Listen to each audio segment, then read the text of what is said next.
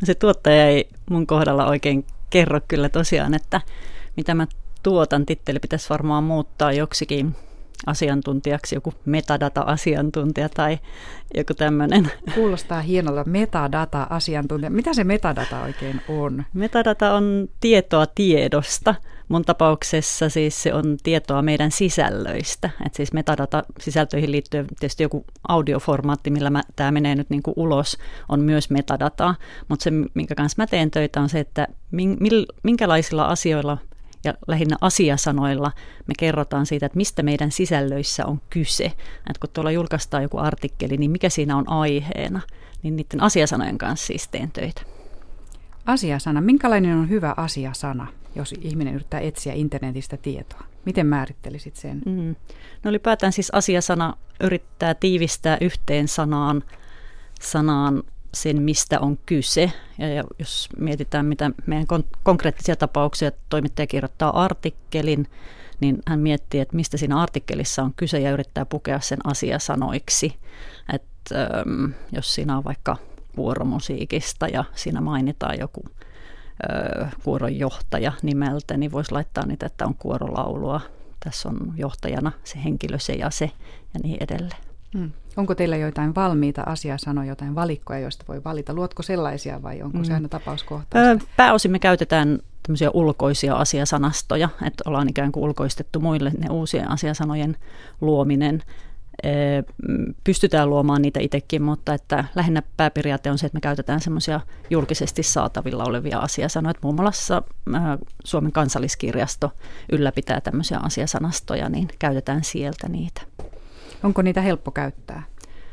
Mm, kenen näkökulmasta helppo? Niin, te, niin, tässä voisi kyllä lähestyä tätä kahdesta näkökulmasta, sekä teidän näkökulmasta, jotka niitä, niitä luotte, että sitten käyttäjien näkökulmasta. Kumpi niin. valitaan? Niin. Tai vielä niin kuin se, että teknisesti mahdollistetaan se, että ne on käytettävissä. Se on vielä yksi näkökulma, mitä me ollaan, minkä kanssa me ollaan tehty tässä nyt niin kuin viime vuosina paljon töitä, että rakennetaan sellaiset tekniset ratkaisut, että tuolla kun toimittaja kirjoittaa juttuaan ja sitten haluaa lisätä siihen asiasanoja, niin miten ne tulee siihen, niin siellä on aika paljon tekniikkaa, tekniikkaa myöskin taustalla.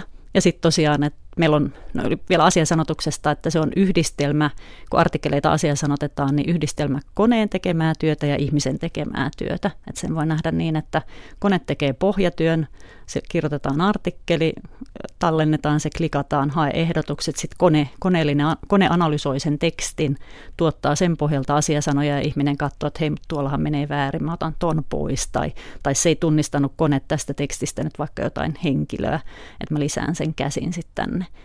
Ja sitten tullaan tietysti sit siihen, että, että miten se toimittaja, mutta toimittaja tai se kuka tahansa sisällön tuottaja on paras myöskin kyllä kertomaan, että mistä siinä sisällössä on kyse.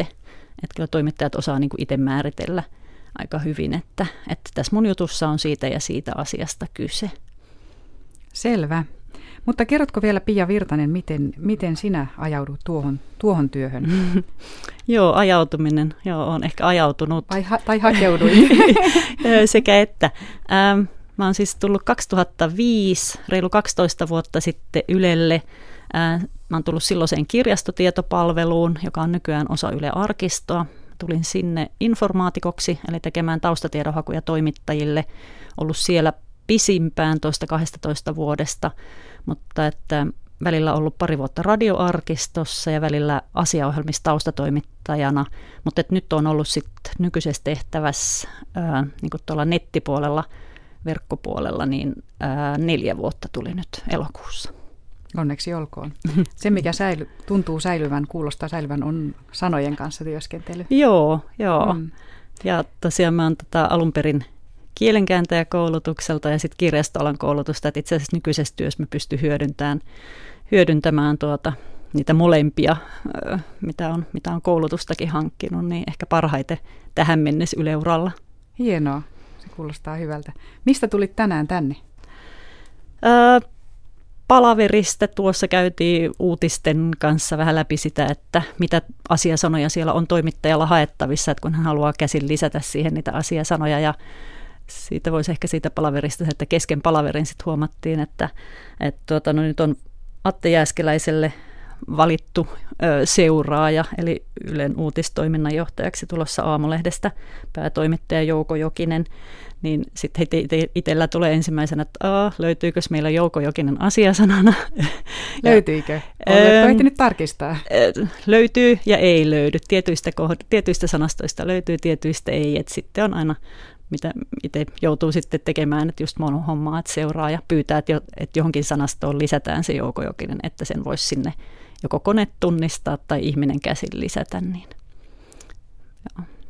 Miten, miten sinun työsi sitten näkyy, näkyy palvelujen käyttäjälle, internetpalvelujen käyttäjälle? Hmm.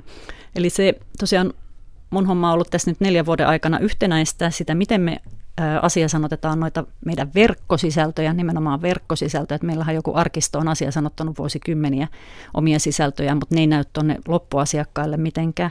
Mutta että se asiasanotus, mitä tässä on nyt neljä vuotta yhtenäistetty niin näiden artikkelien asiasanottamisen osalta, otettu samat menetelmät käyttöön eri puolilla Yleä, myös Svenska Ylellä ja suomenkielisellä puolella, niin Esimerkiksi uutisvahti on hyvä esimerkki, miten nämä asiasanat näkyy. Eli siellä kun lukee uutisvahdissa artikkelin, rullaa siellä ihan sen äh, loppuun asti, niin siellä näkyy niitä asiasanoja. Ja sieltä voi säädellä oman mielenkiinnon mukaan, että esimerkiksi piilotella aiheita, että mua ei kiinnosta mm, vaikkapa joku rattikelkkailu, niin mä piilotan sen sieltä pois. Tai Miten se piilottaminen tapahtuu? Siellä on semmoinen äh, neliportainen, kohan se on sellainen mikä on suomenkielinen sana, sen slideri, millä sä voit sormilla sitä siirtää älypuhelimella esimerkiksi, niin että, että mua ei kiinnosta tämä aihe.